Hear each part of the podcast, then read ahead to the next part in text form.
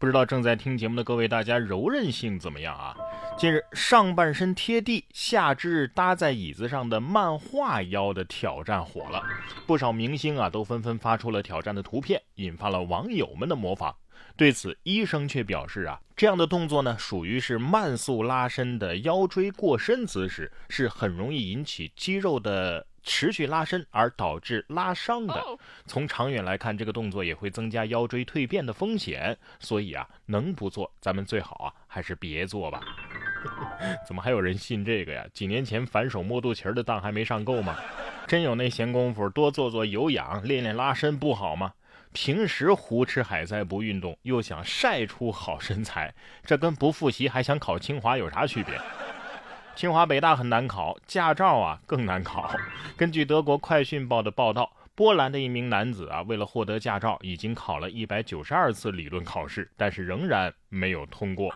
他也因此啊，打破了一位英国人创下的一百五十八次理论考试不过的记录，成为了欧洲理论考试次数最多的驾驶员。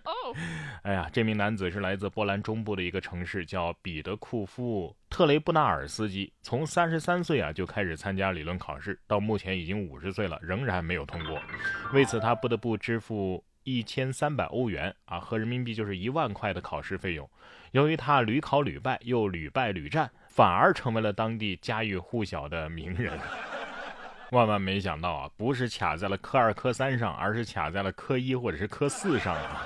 现在成为世界名人了，赶紧考虑申请一个吉尼斯世界纪录吧啊！像这样的人才，那些包过班看了都连连摇头吧。我觉得应该把他呀放到这位老师的班上，说不定有希望。根据《纽约邮报》的报道，近日一位英国的大学老师因为爱打问号遭撤职，引发了关注。呃，这位博士啊是拉夫堡大学的物理学系的老师，同时兼任一个宿舍管理员，长达十八年的时间。而在去年的三月份，他因为给学生或者是工作人员的短信当中的问号过多，被开除了宿舍管理员的身份。短信的内容啊，比如说他会这样写：“你必须留下来吃晚饭吗？”问号问号问号问号，你为什么不听话？问号问号问号问号等等等等。这位博士随后上诉啊，法院却判定学校应该赔偿给他一点五万英镑，但是法官却认为这位博士是罪有应得，因为使用多个符号会使原本中立的文字令人生畏，这多少沾点玻璃心了吧？啊，也许。他得学会使用表情包啊，用表情包来代替这些问号就好了。不过这条新闻为规范使用标点符号起到了警示意义。不过这么来看的话，下面这个职业倒是挺适合这位老师来做的。河南信阳零零后的小伙子朱和存在网上做自律监督师，专门监督他人完成计划。比如说，快去看书啊，现在该去跑步了。他说他的客户啊，大都是十八到三十岁的学生和独居的人，主要就是监督他们减肥或者是备考，一天要设十五个闹钟提醒他该干活了。而这个监督师啊。他已经干了六年的时间了，已经监督了近两万人，常常收到客户考试上岸等等这样的喜讯，这让他很有成就感。不就是共享监工吗？啊，哎呀，我妈都没把我收拾出来，你以为你是谁呀？啊，不过人类费劲巴拉的啊，开发出了什么闹钟啊、手机备忘录啊，没想到到了二十一世纪的第二个十年了，还要用人工来提醒。是啊，现如今科技这么发达，天气预报应该说还算是比较准确吧。但是架不住有的人他不看呢，是不是？所以人工提醒也是很有必要的。近日在海南的儋州啊，由于海南一夜之间气温降低十度，前来游玩的游客呢厚衣服没带够啊，就只能将酒店的浴袍穿在身上取暖，于是出现了画风很奇怪的画面。第一眼还以为是在医院呢。哎呀，目测旅客们可能最后的衣服就是酒店的浴袍了。二零一八年是全员恶人，二零二一年是全员浴袍，是不是？酒店心想，早知道我我我浴袍上面的 logo 就应该做大一点儿。说完穿着浴袍相会，再来看看这场跨越千年的相会。三月二十一号，河北保定一段刘备先生和关羽小姐订婚的视频火了。根据当事人刘先生介绍，他是体育老师，而他的女友关羽是英语老师。两个人的订婚消息发到网上之后，就引来了像张飞呀、赵云呐、周瑜呀、黄忠啊一众和三国人物同名的网友前来祝贺。张飞心想：当年桃园结义，只有我结的是义，你们居然结的是婚。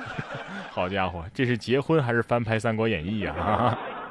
咱就不说这名字啊，单说这职业，英语老师和体育老师的结合，嗯，就已经很有话题了。毕竟是传说当中衣服最多的女老师，终于嫁给了传说当中校园里最帅的男老师。三国的名字流传了千年，而有些风俗习惯的年头啊也不少了。